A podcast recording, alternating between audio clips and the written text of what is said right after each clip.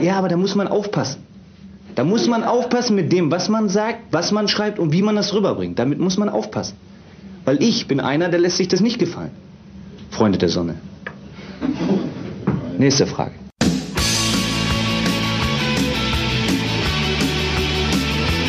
Herzlich willkommen zu einer neuen Folge der HSV Matrix, dem Fankultur-Podcast aus Hamburg.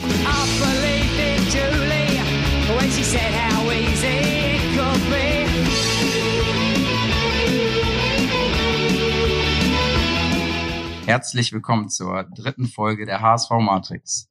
Zwischen den Fanszenen vom HSV und von FC Kopenhagen hat sich in den letzten Jahren eine intensive Freundschaft entwickelt. In der heutigen Folge würden wir gerne erfahren, wie diese Freundschaft zustande kam, welche Höhen und Tiefen es in dieser Zeit gab und natürlich betrachten, welche Entwicklung die Fanszene des FC Kopenhagen in dieser Zeit vollzogen hat.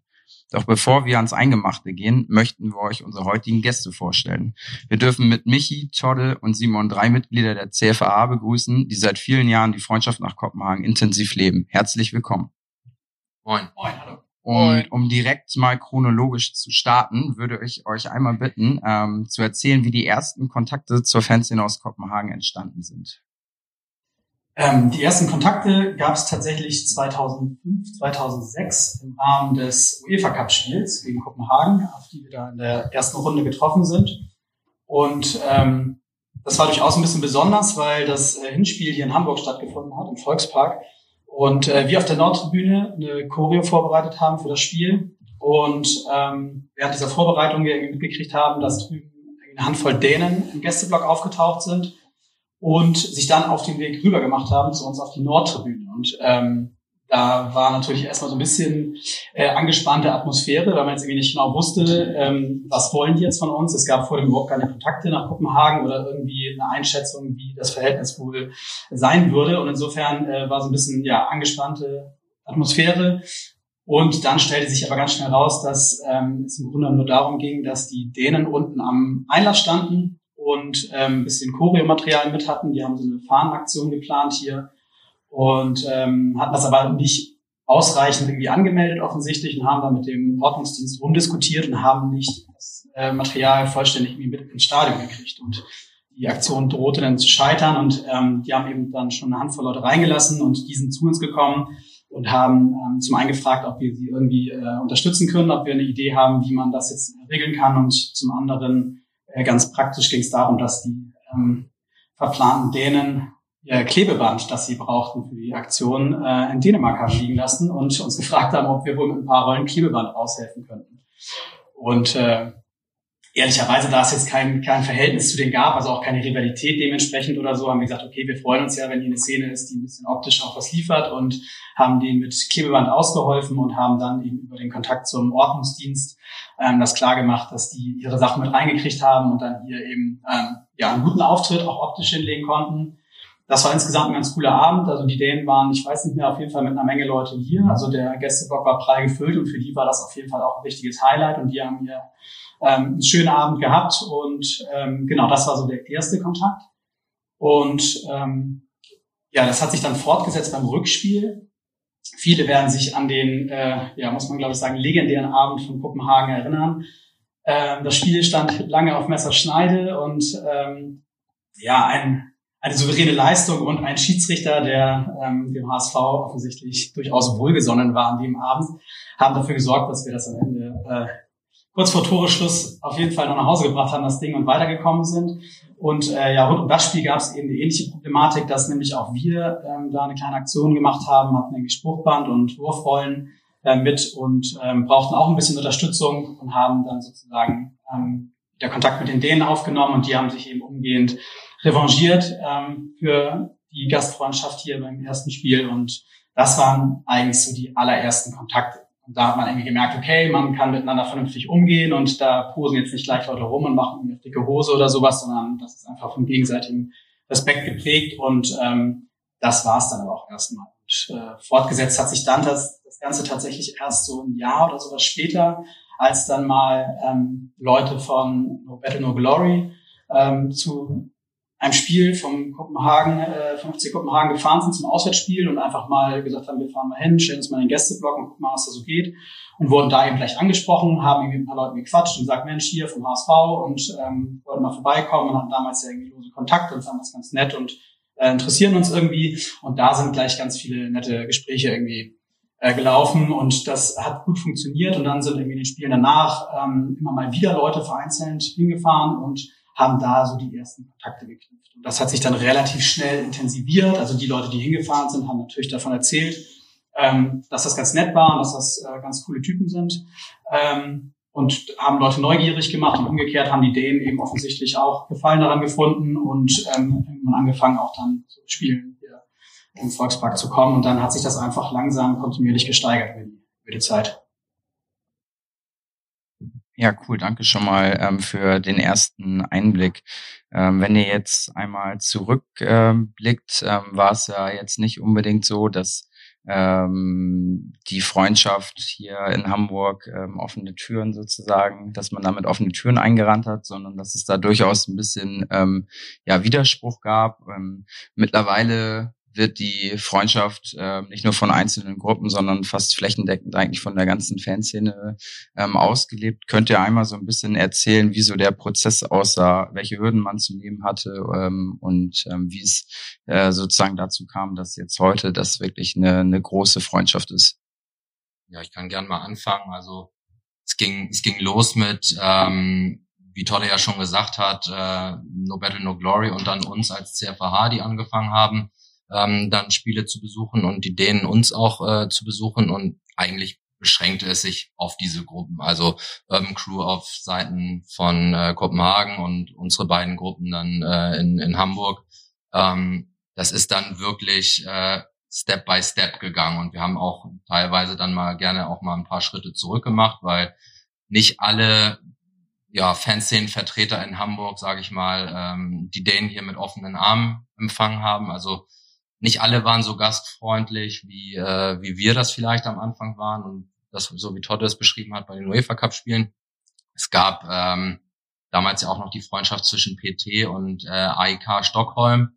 Und grundsätzlich ist es so, dass in Skandinavien sich eigentlich so gut wie keine Mannschaften grün sind, würde ich sagen. Also Ausnahmen bestätigen die Regel, aber äh, es gibt da schon ähm, ja große Rivalitäten und man guckt, äh, glaube ich, als Schwede auch viel Richtung anderes Skandinavien und als Däne schaust du auf jeden Fall auch sehr, was macht denn der Rest von Skandinavien und ähm, dass dann hier quasi mit AIK und äh, Kopenhagen zwei skandinavische Szenen dann bei uns in, im Volkspark zu Gast waren, ähm, hat, glaube ich, nicht allen geschmeckt. Also ich glaube, da braucht man kein Blatt vor den Mund zu nehmen, dass es äh, bis hin dazu ging, dass äh, es vielleicht auch mal die ein oder andere körperliche Auseinandersetzung gab oder zumindest kurz davor stand, ähm, äh, körperlich äh, zur Auseinandersetzung zu kommen, ähm, weil eben jeder so ein bisschen seinen Standpunkt vertreten hat. Ne? Da waren dann äh, wir auf der einen Seite mit Kopenhagen und die anderen Gruppen dann eben äh, was dann auch so ein bisschen in die erlebnisorientierte äh, Richtung ging, die dann eher äh, Richtung AIK tendierten damals oder klar Richtung AIK tendierten.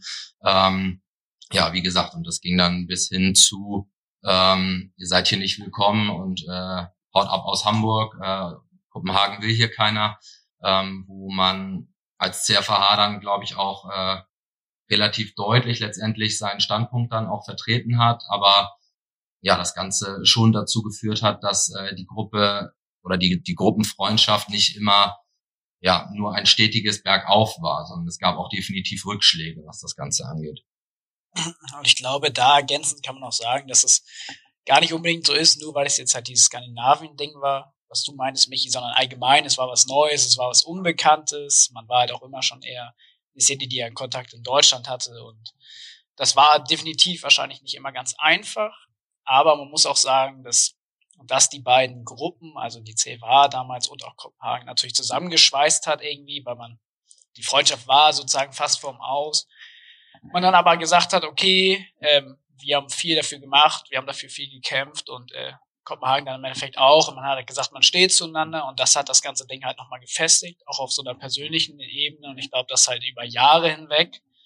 Ähm, so dass dann auch halt nach dieser Zeit von euch zum Beispiel ähm, Mitte der 2000er, dann so Richtung 2010 ist auch so eine neue Generation innerhalb der Gruppen gehabt, die sich dann natürlich irgendwie äh, neu kennengelernt haben und die darauf halt auch mega Bock hatten und ähm, sich das dann so dahin entwickelt hat, dass man einfach gesagt, man macht halt die ganzen Dinge irgendwie zusammen.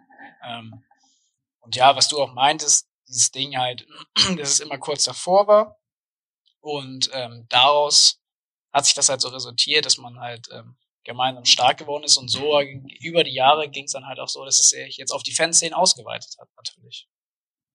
Ich glaube, was man auch einfach zum Verständnis sagen muss, was jetzt gerade so ähm, normale Fans in Anführungsstrichen äh, betrifft, also normale Fanclubs, Leute, die jetzt nicht vielleicht direkt das Ultra-Umfeld sind oder waren, ähm, dass das für die, die hat natürlich gar keine Berührungspunkte dazu. Und das muss man einfach sagen, da war die Fanszene ganz anders geprägt. Da gab es äh, früher lange Zeit äh, eben diese große Freundschaft äh, nach Dortmund, die dann in die Brüche gegangen ist. Und dann gab es eben traditionell diese, ähm, diese Geschichte mit Bielefeld und Hannover, was die Leute dann irgendwann so verinnerlicht haben und was auch die breite Masse getragen hat. Und Leute, die es ein bisschen exotischer mochten, dann vielleicht eher ähm, zu den Rangers nach Glasgow geguckt haben oder so. Und da gab es ja also durchaus schon Sachen, auch die irgendwie die breite Masse mitgetragen hat, die bekannt war und die Leute geschätzt haben. Und dann war das natürlich schon mal erstmal befremdlich, ähm, dass da jetzt wieder die Ultras, die wir damals sowieso eine relativ äh, besondere Stellung hatten und durchaus kritisch auch beäugt wurden, ähm, dass wir dann da jetzt noch eine neue Freundschaft sozusagen irgendwie hier nach Hamburg tragen. Und ähm, das hat natürlich auch dazu geführt, dass da ganz unterschiedliche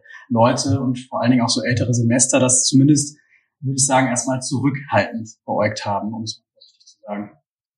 Definitiv.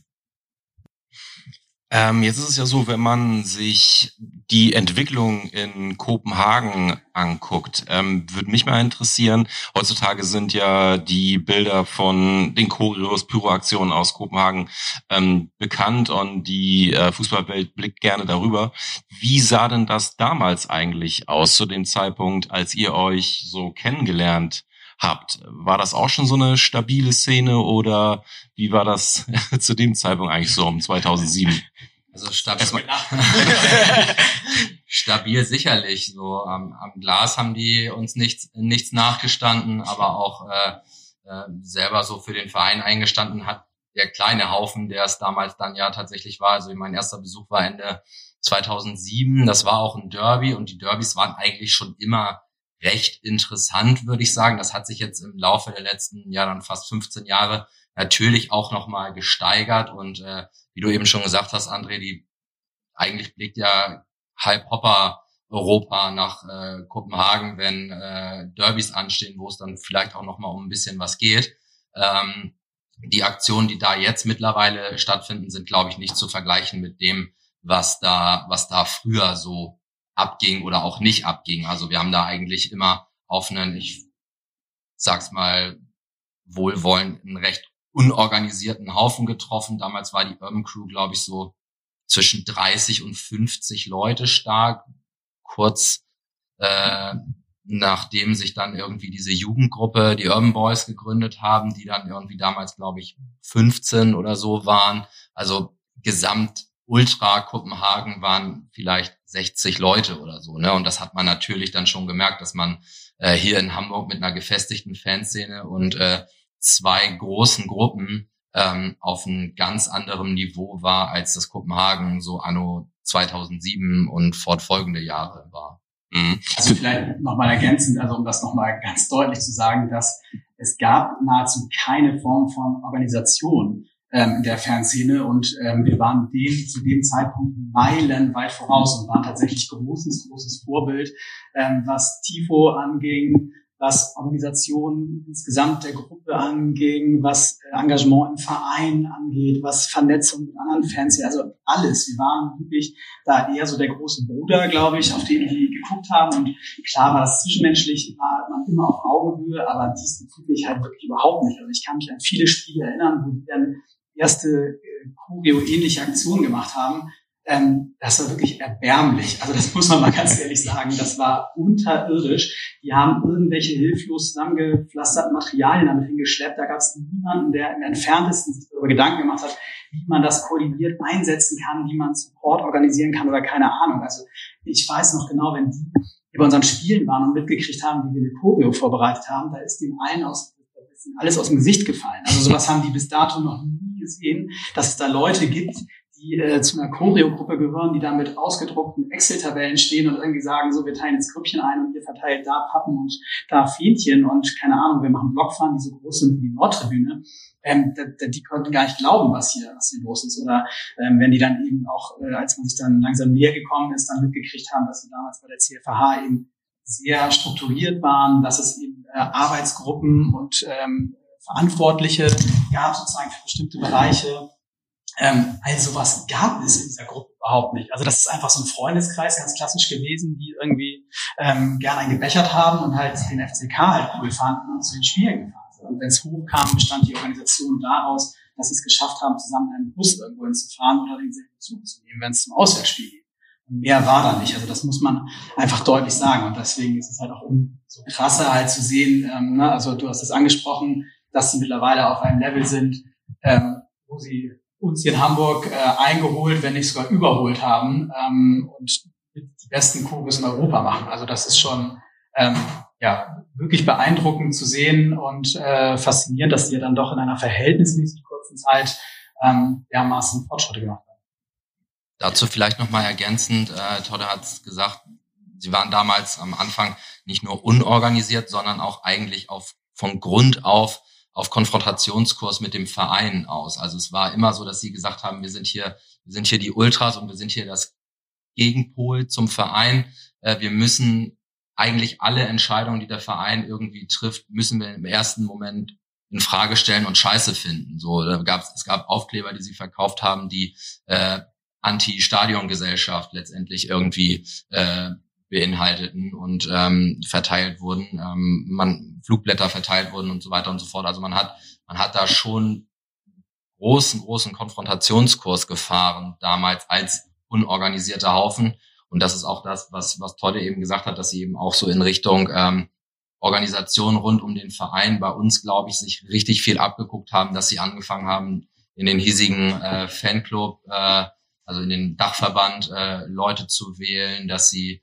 äh, auch inzwischen Leute stellen, die für den Verein arbeiten, sei es im Merch, sei es irgendwie als äh, Fanbeauftragter und so weiter und so fort. Also da haben die sich hier schon sehr, sehr viel abgeguckt, dass es eben vielleicht auch mal besser laufen kann, wenn man nicht nur auf dem Antikurs mit dem Verein läuft.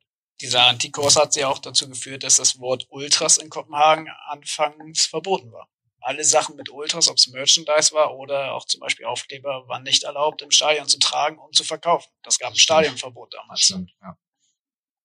Ja, jetzt, ähm, ich hatte mir zwischendurch so ein paar Fragen notiert, die ich eigentlich noch stellen wollte, aber die habt ihr jetzt schon ganz gut, äh, ganz von alleine beantwortet. So gerade dahingehend, dass sich das so ein bisschen auf den Kopf gestellt hat, was so das Kräfteverhältnis angeht, zumindest was, ne, nicht unbedingt das Kräfteverhältnis, aber die, die Struktur. Wir haben jetzt ja äh, mittlerweile hier eine sehr junge äh, Ultraszene in, in, in Hamburg aufgrund der Auflösung der ja, zwei äh, bestehenden Gruppen. Da ist natürlich ähm, viel an, an bestehender Struktur weggebrochen, nicht mehr äh, so am Start wie, wie vorher, so dass es da zu so einer gewaltigen Neureorganisation kam. Ähm, was, was mich dabei interessiert, wie würdet ihr das einschätzen? Wo, wie kam der Nachwuchs zustande jetzt? Wenn ihr sagt, so Urban Crew anfangs ja, so, so ein loser, wilder Haufen. Mittlerweile wirkt das äh, auf mich eher wie so eine straff militärisch organisierte ähm, äh, Organisation.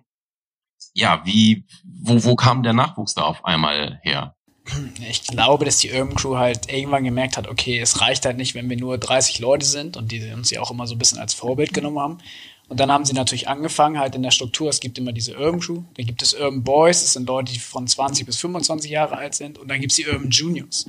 Da kommt man erst hin, wenn man 16 ist. Und da haben sie halt angefangen, mit so drei Gruppen innerhalb der eigenen Gruppe anzufangen, halt Nachwuchs zu generieren. Und der Verein ist ja natürlich noch ein bisschen jünger ähm, und kriegen jetzt halt nach und nach immer diesen Nachwuchs und probieren halt immer als Gesamtkonstrukt, als Sektion 12, halt immer auswärts zu fahren und so die Leute natürlich zu, zu erreichen.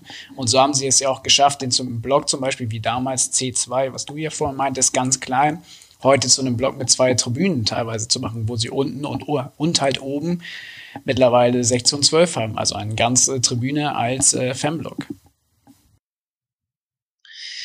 Vielleicht ähm, könnt ihr auch noch mal ein, zwei Worte dazu sagen, wie so der strukturelle Unterschied zwischen den deutschen und dänischen Fanszenen. Also es ist ja nicht so, dass jeder Verein in Dänemark so eine Szene stellt wie der FC Kopenhagen, um das mal äh, vorsichtig, vorsichtig auszudrücken. Ähm, wie, ja, gerade auch so Ligaspiele vor wenigen tausend Zuschauern sind ja in Dänemark Alltag.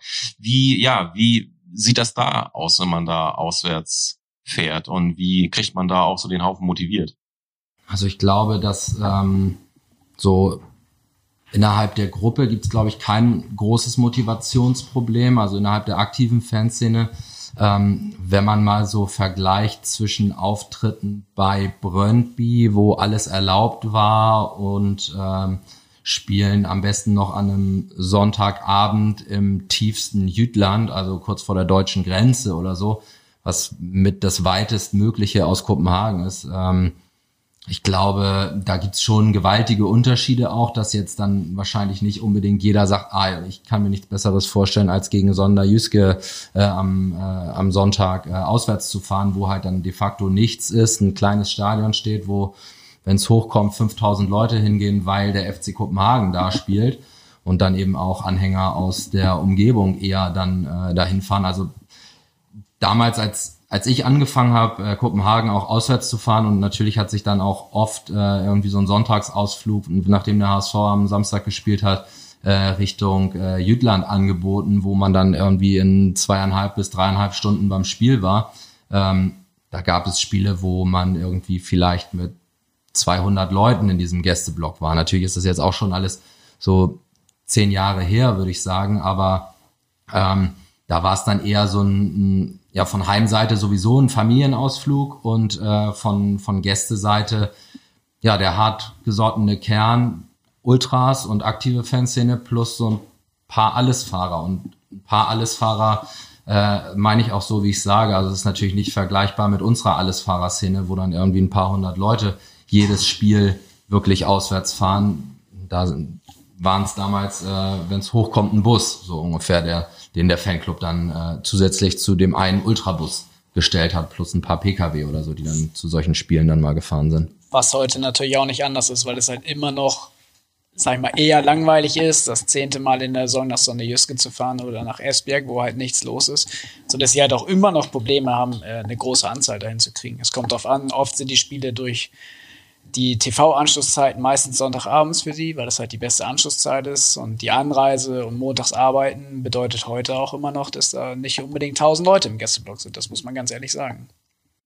Diese Spiele, das, finden, also das nehmen wir natürlich auch wahr. Wenn wir da jetzt hinfahren, ist das natürlich mal, mal ein bisschen Besonderes. Man sieht die Leute wieder und hört ein bisschen und sowas. Aber ich glaube, für die ähm, Leute aus Kopenhagen, finde ich, muss man ja auch nochmal deutlich machen, dass diese Spiele ja überhaupt gar keinen Reiz ausmachen. Also das ist ja weder, dass du da in ein schönes Stadion fährst, noch hast du da irgendwie eine attraktive Szene, mit der du dich messen kannst, noch ist das sportlich irgendwie ähm, ansatzweise erträglich, was da auf dem Rasen geboten wird. Das sind ja auch, das ist ja noch unterirdischer Fußball, das kommt ja noch dazu. In der Regel Kopenhagen, zumindest im ersten Teil der Saison, dann eben deutlicher Favorit und dann na, immer mit ja, mal mehr, mal weniger Bravour sich dann da irgendwie durch die Saison wurschtelt. Aber also ich persönlich muss immer sagen, davor ziehe absolut meinen Hut, sich sowas regelmäßig anzutun. Also das, äh, das ist für mich wirklich eine der größten Leistungen von so einer Fanszene, sich da wirklich Woche für Woche zu motivieren, sich so einen Scheiß da reinzuziehen. Also das, das betrifft ja auch die Heimspiele, muss man mal sagen. Da ist ja mittlerweile ja. jetzt gut was los. Aber ich meine, da müssen wir uns jetzt vormachen. Auch jeder, der hier zum HSV geht, weiß, dass es irgendwie ähm, Spaß macht, gegen Magdeburg ein Heimspiel sich anzugucken, wenn die Hütte voll ist, man eine geile Szene hat, die hier die Hütte abreißt und ne, wo man irgendwie was zu sehen kriegt, oder ob man jetzt hier am Montagabend gegen Sandhausen spielt. Also das ist ja unabhängig auch vom Sportlichen, ist das ja, das geht ja jedem Fan so, das, das gehört ja irgendwie, da macht ja auch den Reiz aus, auch irgendwie drumherum zu haben, das Spaß. Und all das gibt es da bei Auswärtsspielen nicht und bei Heimspielen auch ganz wenig. Und ähm, genauso kommt ja dazu, dass es ja nicht mal irgendwie so ist, dass man sagt, ja okay, dann fährt man irgendwie mit der Gruppe frühzeitig los und erlebt noch irgendwie was Cooles in der Stadt oder so. Also ich meine, wenn man nach Esbjerg gefahren ist, ähm, der weiß, dass man da ungefähr gar nichts erleben kann. Also das ist halt richtige Tristesse. Das ist so, als wenn man jetzt sagt, ja cool, dann fahren wir halt schon morgens nach Wolfsburg und ähm, hängen da in der Innenstadt rum. Also da ist, da ist, da gibt es nichts, das ist halt Beiden Szenen, das muss man mal sagen, das passt ja auf jeden Arsch auf einmal, dass es da Kontakte gibt, ist ja wirklich eine grandiose Zusammenkunft von zwei Vereinen und zwei Fanszenen, die besser ja gar nicht zueinander passen können. Also äh, beide Städte haben jeweils einen Irish-Partner. ja, und dann spielst du zweimal die Song immer noch da. Ne? Durch dieses komische Ligasystem spielst du manchmal zweimal die Song irgendwo auswärts und äh, das kommt da ja auch nochmal dazu. Ne? Das zweite Mal nach Sonnejesk, das zweite Mal nach Esbjerg ist schon langweilig.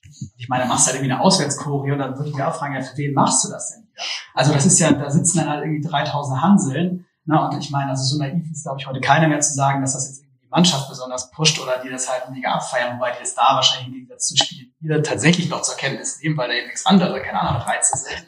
Aber ansonsten, also wie gesagt, so Choreos und sowas finde ich zum Beispiel, das macht man ja auch, oder, oder einige spielen sogar primär, um sich mit dem Gegner zu messen. Ne? Also ich meine, wenn wir eine Choreo im Derby machen, dann will ich halt äh, auf allen Ebenen zeigen, dass wir hier die Nummer eins in der Stadt sind und dass die sich verpissen sollen.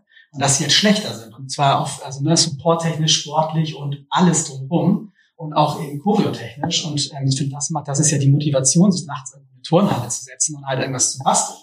Und ähm, all das findet nicht statt und ich, wie gesagt, kann ich nur wiederholen, da kann ich mich nur davor verneigen, ähm, sowas über Jahre konstant durchzuziehen und sich zu motivieren.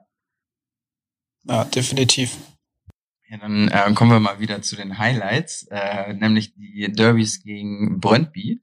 Ähm, ja, erzählt doch mal so ein bisschen von euren Erfahrungen, die ihr so über die Jahre bei den Spielen gesammelt habt. Ähm, also ich persönlich fand da auch immer äh, ziemlich stark, dass es halt echt so eigentlich eine ganze Woche voller Ereignisse ist, wo irgendwie alles ähm, derbe streng organisiert ist und ähm, wirklich durchstrukturiert von vorne bis hinten.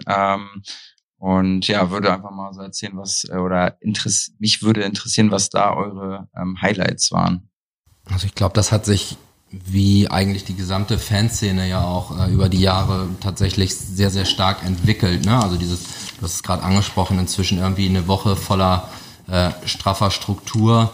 Äh, die ersten Vor-Derby-Wochenenden, die wir in Kopenhagen verbracht haben, waren irgendwie gekennzeichnet von, wir treffen uns in der Standardkneipe und gegen Mitternacht gehen wir auch nochmal los und äh, hier liegen äh, Pinsel mit, äh, mit Klebfarbe und äh, irgendwelchen Urban Crew äh, A2 Postern und damit pflastern wir jetzt die ganze Stadt. Das war dann quasi die Vorabend-Action in Anführungszeichen fürs, fürs Derby gegen Brøndby, weil man den, den Weg mit den eigenen äh, Plakaten gepflastert hat und wahrscheinlich insgeheim gehofft hat, ja, vielleicht kommen die ja auch nochmal vorbei.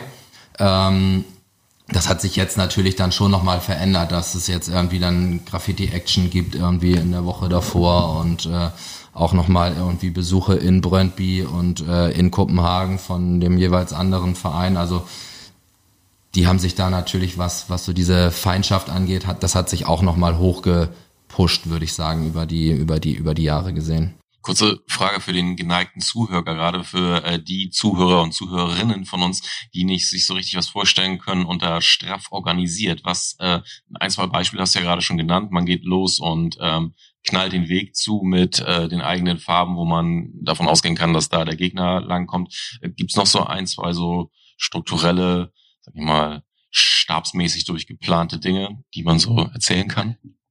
Na, ich würde sagen, also das, das, fängt, das fängt ja schon an mit, ähm, dass alle Bescheid wissen, wann und wo äh, man sich einzufinden hat. Ne? Ähm, dann wird organisiert, dass ähm, vielleicht auch nochmal die ein oder andere Aktion fürs Stadion, die jetzt nicht unbedingt eine Choreo beinhaltet, sondern eher so in Richtung Pyro geht, dass sich darum gekümmert wird, dass, dass sich darum Leute kümmern, dass das irgendwo an den richtigen Orten landet.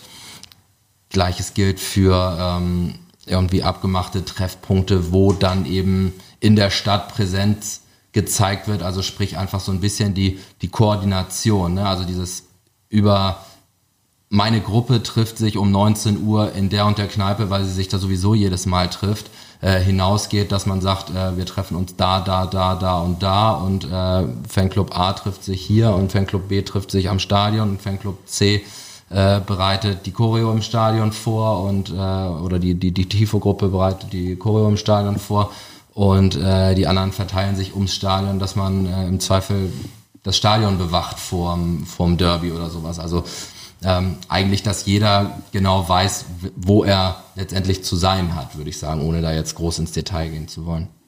Eine Frage, die sich da so ein, so ein bisschen anschließt, die mich so beschäftigt, wenn man so ähm, aus der Region kommt als junger Mensch und man steht vor der, ähm, sagen wir mal, den, das Leben, das weitere Leben entscheidenden Frage und am Scheideweg, ist es jetzt Brøndby oder soll es der FCK sein? Wie ist es da so bei jungen Leuten? Wie würdet ihr das einschätzen? Ähm, was sind da so die Parameter, die entscheiden, ob ich eher in die eine oder die andere Richtung tendiere, die dann mein ganzes weiteres Leben beeinflussen werden? Ich glaube, in Dänemark ist es eigentlich so wie ein bisschen hier in Deutschland mit dem FC Bayern. Brøndby ist der FC Bayern gewesen damals in den frühen Jahren der 80ern und so. Die haben halt alles gewonnen, deswegen haben sie eigentlich in ganz Dänemark die Fans.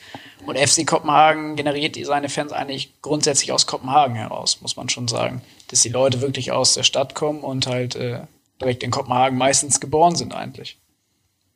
Ja, vielleicht kann man dazu ergänzend sagen, wir, wir sprechen ja immer von einem, von einem Derby und äh, Brøndby Kopenhagen.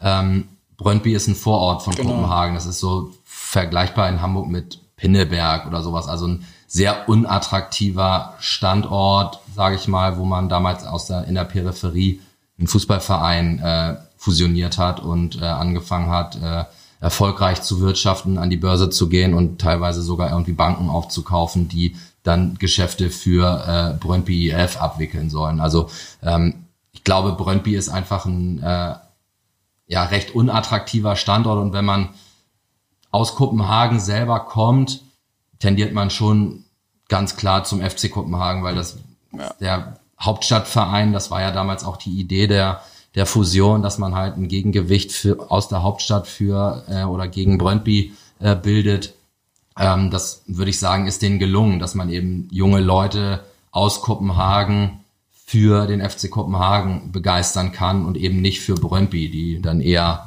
wahrscheinlich ihren Nachwuchs aus Brøndby und äh, Umgebung rekrutieren, würde ich sagen. Ohne da natürlich äh, irgendwie Details zu kennen, weil kenne ich nicht die Leute. Ähm, sind euch noch irgendwelche besonderen Ereignisse im äh, Gedächtnis, äh, die besonders wirksam waren? Also ich persönlich habe das eine ähm, Pokalfinale, ähm, so ist mein persönliches Highlight äh, der der Freundschaft zu Kopenhagen oder zu den Besuchen, äh, wo dann äh, in Parken halt wirklich da, ich glaube 500 Fackeln äh, während des Spiels angerissen wurden auf Heim- und Gästeseiten. Habt ihr da auch so persönliche Highlights? Also ich glaube, wenn man jetzt erstmal nur über das Derby spricht, gibt es da natürlich viele Highlights. Also ich kann mich erinnern, Anfang 2011 muss das gewesen sein. Ich glaube, da hat FC Kopenhagen in Brøndby gespielt und da waren auch, sag ich mal, 10 bis 15 HSVer da. Und da ist man irgendwie angekommen und dann sind irgendwann mal 100 gelbe Golfbälle in den Mob geflogen von FC Kopenhagen von Brøndby aus so. Und äh, ich glaube, das war damals schon eine andere Welt. Äh, wenn man da so hingekommen ist oder dann auch nochmal das Jahr danach, ähm, wo zum Beispiel ein Spruchband im Block gesprüht wurde. Also die Leute waren irgendwie alle vermummt und die haben im Block dann ein Spruchband gesprüht auswärts. Ich glaube, das war für uns anfangs auch definitiv eine andere Welt, ähm, die wir da auch erlebt haben. Ein Highlight für mich jetzt, um mal auch so ein bisschen in die Vergangenheit äh, zu blicken. Klar, du hast das Pokalfinale angesprochen, was 2017 war. Ähm, das war natürlich Hammer mit äh, im Parken eigentlich mehr oder weniger halb, halb Gäste- und Heimkontingent verteilt. Brøndby konnte sich auch richtig austoben auf zwei Tribünen. Das ist nicht vergleichbar mit einem normalen Liga-Derby, würde ich sagen. Also von daher in der näheren Vergangenheit definitiv ein Highlight. Aus der etwas weiter zurückliegenden Vergangenheit habe ich so, habe ich so zwei Dinge eigentlich in Erinnerung. Einmal das Derby bei Brøndby, das war ähm, das müsste so wahrscheinlich so um 2010 herum gewesen sein. FC Kopenhagen hatte die glorreiche Idee, mit dem FCK Away Club ähm, nur noch äh, registriert äh, Leute in die Gästeblöcke zu lassen, also in den äh, Kopenhagen-Block zu lassen. Dagegen hat sich natürlich die Urban Crew erstmal mit Händen und Füßen gewehrt, hat gesagt, sie boykottieren, sie fahren zu keinen Auswärtsspielen mehr. Dann stand das Derby an, wo dann die Überlegung war, was machen wir denn jetzt? Und da ist man dann ich sag mal, weich geworden und hat gesagt, okay, äh, wir gehen zähneknirschend doch ins Stadion und ähm, das erste Mal quasi wieder die Leute alle im Stadion zu sehen. Es gab in der Zwischenzeit ein paar Monate, wo quasi dann in den äh, Gästeblöcken so eine Art Vakuum entstanden ist. Die Leute sind trotzdem in die Städte gefahren, sind aber dann nicht ins Stadion gegangen. Also quasi wie Stadionverbotler haben die sich dann äh, verhalten, weil sie sich quasi das Stadionverbot mehr oder weniger selbst auferlegt haben. Ähm, und dann die Leute wieder zurück im, äh, im Blog zu sehen, das war wirklich cool, das hat Spaß gemacht. Das war auch ein, ich meine, ein erfolgreiches Derby. Ich glaube, wir in Anführungszeichen oder FC Kopenhagen hat dort gewonnen. Ich bin mir nicht mehr ganz sicher. Ähm, und ein zweites Highlight, was eigentlich äh, skurril eigentlich war, muss man dazu sagen, äh, war ist auch hat auch Derby-Charakter, war ein Hallenturnier bei Brøndby in, äh, in einer recht großen Halle, so vergleichbar mit unserer Alsterdorfer Sporthalle plus Oberrang, würde ich sagen, ähm, an einer Seite. Also richtig, richtig lustig. Äh, Kopenhagen hat irgendwie 50 Karten bekommen für dieses Turnier, die alle an Urban Crew Leute gegangen sind, plus irgendwie eine Autobesatzung aus Hamburg, die wir damals da waren. Wir haben eigentlich war die Marschroute klar, Kopenhagen spielt mit einer B-Mann, Kopenhagen spielt dort mit einer B-Mannschaft. Ähm, es wird sportlich gar nichts gehen. Brøndby wird einen da in Grund und Boden singen. Wir sind dann trotzdem irgendwie getimed zu einem besonderen Zeitpunkt in die Halle gekommen mit den 50 Mann, haben da richtig den Alliierten gemacht, ein bisschen rumgepöbelt, gegen, äh, gegen Brøndby geschrien und äh, ein bisschen FC Kopenhagen bei ihren Spielen angefeuert, wo sie natürlich dann auch sang- und klanglos ausgeschieden sind. Damals hat übrigens auch ein aktives Mitglied der Urban Crew oder damals Urban Boys dann noch äh, für FC Kopenhagen gespielt dort bei dem äh, bei dem Hallenturnier und der natürlich dann ja persönlich abgefeiert wurde, weil er eigentlich in der, in der B-Mannschaft bei Kopenhagen gespielt hat und äh, da mal seinen großen Auftritt dann quasi bei diesem Hallenturnier hatte. Naja, sang- und klanglos rausgeflogen in der Vorrunde, der Mob wieder abmarschiert, durch äh, Brøndby dann gelaufen, um irgendwie noch irgendwo Ärger anzuzetteln und äh, das ist dann auch teilweise gelungen, weil äh, ja, relativ typisch dänisch eigentlich, unorganisiert. Der äh, Abmarsch dann äh, vonstatten ging, irgendwie zwei Zivi-Bullen äh, mit dabei. Ähm, und ansonsten äh, feuerfrei. Es standen irgendwie Bauzäune in einem abgesperrten Raucherbereich, die nicht lange standen. Da gab es dann einen kurzen Schlagabtausch und dann äh, hat man es doch irgendwie geschafft, diese beiden Mobs auseinanderzutreiben und dann sind wir da aus der Peripherie wieder verschwunden, ohne äh, weitere riesengroße Zwischenfälle. Aber man war da schon irgendwie interessiert daran, äh, auch diesen 3000 Brøndby-Leuten zu zeigen, dass FC Kopenhagen auch mit 50 Leuten zu einem solchen Spiel kommt. Also das so zu, zu Derby-Highlights aus, aus meiner persönlichen Warte. Ähm, wir haben tatsächlich auch im Vorwege natürlich mal ein bisschen überlegt, ähm, was es so für lustige Geschichten gab. Ich muss mal sagen, also klar, sportlich ähm, waren so ein, zwei Sachen dabei, wobei fairerweise das meistens eher nebensächlich ist für die meisten von uns. Das muss man aber ganz offen sagen. Also klar, im Derby freut man sich jetzt schon mit und auch wenn die jetzt international was reißen, aber da geht es natürlich primär irgendwie um die persönlichen Kontakte und das nette Drumherum. Ähm, eins der ersten Derbys, das wir besucht haben, ähm, ist auf jeden Fall auch in Erinnerung geblieben, besonders eine Autobesatzung aus Hamburg. Ich glaube, es waren damals zwei Autobesatzungen oder drei, die mhm. hingefahren sind am Vorabend zum Derby. Ähm, und das ist das, äh, das tatsächlich auch so gewesen, wie ähm, Michi das vorhin beschrieben hat, also dass das Programm einfach daraus bestand, sich vor, äh, am Vorabend in der äh, Kneipe zu treffen, sich volllaufen zu lassen und irgendwie draußen ein bisschen rumzuschreien und irgendwie ein paar Sticker zu verteilen in der Stadt. Also das war relativ überschaubar. Und dann haben wir uns eben ähm, so verteilt bei den Leuten, äh, bei denen wir gepennt haben. Und äh, eine Autobesatzung hat sich dann eben morgens ähm, so in der Nähe des Stadions quasi wieder am Auto getroffen und wollte das dann schon mal umparken, äh, Richtung Stadion eben schon mal, damit man nach dem Spiel dann los kann und äh, wurde dann von der Polizei äh, sozusagen ge gesichtet ähm, und für interessant befunden, was das denn für eine Autobesatzung sei. Und das war einfach, ähm, ja, war halt so eine lustige im Nachhinein Verkettung von, äh, würde ich sagen, unglücklichen Umständen, weil diese ähm, Bullen eben ankamen und gesagt haben, na ja, äh, was macht ihr hier, was wollt ihr hier? Und dann gesagt, ja, ja, wir, damals war es eben noch ganz frisch und völlig alle ganz unbefleckt. Dann gesagt, ja, wir wollen heute zum Derby äh, und wollen uns das Spiel angucken. Und aha, mh, und äh, dann war natürlich die erste Frage, also ihr wollt uns jetzt erklären, dass ihr aus Deutschland nach Dänemark fahrt, um euch hier ein Fußballspiel anzugucken. Das, fand, das war damals halt schon völlig abwegig, dass es da Menschen gibt, die aus dem Ausland dahin fahren, um sich so einen Rotz anzugucken. Da waren sie halt schon mal skeptisch, aber wir haben halt, darauf, alle haben darauf bestanden, dass das so ist. Haben gedacht, aha, ja okay, wenn das so ist, dann zeigt doch mal eure Eintrittkarte. So, da ging es halt schon los. Wir gesagt naja, Eintrittskarten hatten wir zu dem Zeitpunkt noch nicht, weil wir abgesprochen, wir treffen uns am Stadion und machen da Übergabe wurden sie also hellhöriger und haben gesagt, aha, ihr wollt also zu einem Spiel fahren, kommt aus Deutschland, habt aber gar keine Eintrittskarten. Interessant.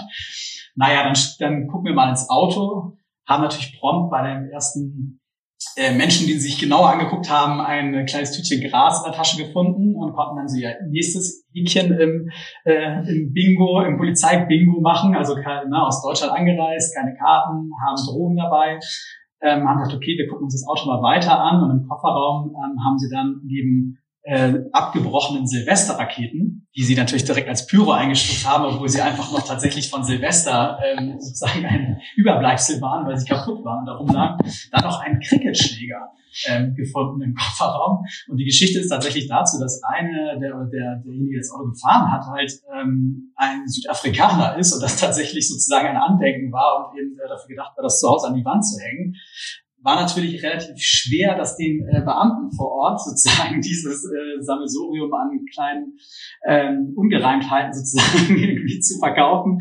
Und es führte halt äh, tatsächlich dazu, dass die Besatzung einfach ähm, pauschal erstmal in den Knast gekommen ist und den Rest des Tages halt irgendwo am Stadtrand im Gefängnis gesessen hat.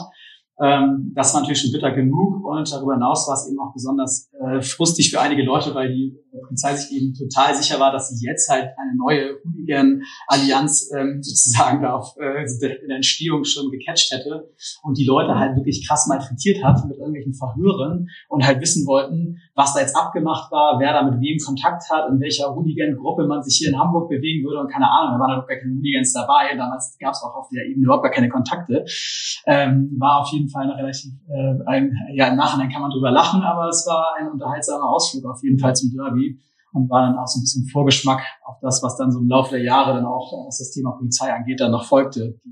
Das Ganze mit, bis heute mit einem gewissen Argwohn betrachten, würde ich sagen. Liebe Grüße an dieser Stelle an die Autobesatzung. Wo du gerade Autobesatzung sagst, da war doch noch so was anderes mit einem Auto. Ich habe da noch was so im Kopf mit Auto, Autobahn. Ja, das äh, Feld. Das war dann ähm, ja, das war dann ein dänisches Auto, was äh, unweit äh, von äh, Lübeck-Meusling hieß, glaube ich, die Abfahrt äh, stehen gelassen wurde. Ähm, das Auto haben sich, hat sich die dänische Autobesatzung geliehen in Kopenhagen bei einem Bekannten. Ähm, hatte eine Panne. Es war der Abend vor dem 2010 oder so abgesagten Derby hier, als äh, der Platz unbespielbar war. Ähm, also 2011, oder? Äh, ich glaube. 2010, 2011. ähm, jedenfalls äh, war das der Tag vor, vor, dem, vor dem Derby und äh, man hat dann ähm, beschlossen, in Hamburg Bescheid zu sagen, dass sie äh, eine Panne haben und äh, gerne abgeholt werden wollen würden. Sie sitzen in der ortsansässigen Kneipe, also haben das Auto am Straßenrand stehen gelassen ähm, und also, Straß, also Straßenrennen meinst du Autobahn? Ja, ähm, an der an der Abfahrt auf dem Standstreifen stand das Auto, in der Kurve, um genau zu sein. Okay. ähm, ich dachte, es wäre wichtig. Ja, es äh, ist vielleicht noch mal den ein oder anderen Schmunzler wert, ja. Äh, vor allem, wenn man dann bedenkt, wie die Geschichte weiterging, nämlich, dass wir äh, das dann so zur Kenntnis genommen haben und dann äh, das abgehakt haben für uns, weil ja Hamburger dahin gefahren sind, um dieses Thema zu klären. So dachten wir, ähm, dann die Autobesatzung abgeholt haben. Die haben wir dann auch in Hamburg auf dem Kiez getroffen am Derby-Vorabend und dann mit denen gequatscht und irgendwann im Brausebrand kam einer dann zu mir und sagte, ja, ich habe hier den Autoschlüssel, das Auto steht ja noch da, wo es äh, die Panne hat. Und dann habe ich gesagt, das, wie, äh, das Auto steht da noch, das kann nicht euer Ernst sein. Und was haben die Hamburger gemacht? Ja, die haben uns einfach abgeholt. Wir saßen in der Kneipe, haben äh, Bier gesoffen, dann sind zwei Autos vorgefahren, haben uns abgeholt und dann sind wir nach Hamburg gefahren. Ende der Geschichte. Kannst du irgendwie herausfinden, wo das Auto ist? Und dann hatte ich an diesem Derby-Vorabend dann die glorreiche Aufgabe herauszufinden, wo sich dieses Auto befindet. Bin äh, mit Todde in die Davidwache gegangen, äh, habe die Geschichte äh, geschildert, wurde natürlich, und in diesem Fall muss man sagen, zu Recht, von der Polizistin wüst beschimpft, was das für ein unorganisierter Mist hier gerade ist, der hier stattfindet und ob, sie, ob wir sie verarschen wollen. Ihr habt bestimmt gesagt, dass ihr genauso empört darüber seid. Absolut. Und wir haben natürlich auch gesagt, dass es ähm, zufällige Kiezbekanntschaften waren, denen wir da äh, gerade unter die Arme gegriffen haben, weil sie uns einfach leid taten. Ähm, naja, Ende der Geschichte war, ich bin mit einem anderen Hamburger zusammen Richtung Lübeck gefahren. Wir haben über ein anderes Gruppenmitglied auch einen ADAC-Abschlepper äh, aus äh, Bark der Heide oder so bestellt. Äh, sind mit dem dann da rumgefahren. Der hat gesagt, hier ist kein Auto mehr, es gibt kein Auto mehr. Ähm, das war dann für uns irgendwie beunruhigend und auch gleichzeitig beruhigend. Also es, es ist keiner in das Auto reingefahren offensichtlich. Also es gab keine weiteren Verletzten. Ähm, Ende vom Lied war, dass das Auto im Autoknast in Lübeck stand, äh, dort natürlich nicht rauszulösen war, mal ebenso äh, in der Nacht von Samstag auf Sonntag. Äh, da habe hab ich mir die nächste Breitseite dann eingefangen, als ich mit dem Herrn dort telefoniert habe. Ähm, ja, äh, das Auto wurde dann irgendwann mit einem Abschlepper aus Kopenhagen dort in Lübeck abgeholt. Und als das Derby hier nachgeholt wurde im Volkspark, haben wir dann quasi als CFH nochmal unseren Beitrag monetärer Form äh, geleistet und äh, quasi nochmal ein paar hundert Euro den denen in die Hand gedrückt als Zuschuss zur äh, ja, recht teuren ähm, Autorückholaktion, weil zusätzlich zum äh, Abschlepper waren natürlich auch die ein oder andere Mark äh, an Ordnungsgeld und ähm, Autoknastgebühr fällig. Ich hatte der, der Autobesitzer darauf reagiert. Der war ja nicht Teil der Besatzung, oder? Nee, der war nicht Teil der Besatzung, der ist aber mir auch gänzlich unbekannt und deshalb weiß ich leider überhaupt keine Reaktion von ihm. Ich schätze, er war aber jetzt nicht glücklich, dass sein Auto in Deutschland geblieben ist. okay. Das war ja übrigens auch ein Grund, warum wir das Auto, also die Dänen, die mit dem Auto gekommen sind, wussten halt weder, was für ein Modell das ist, noch kannten sie das Kennzeichen von dem Auto, sie es tatsächlich von irgendeinem Bekannten hatten, was die Geschichte natürlich nicht unbedingt leichter machte und die Begeisterung. Und auch nicht glaubhafter. nicht, nicht größer machte.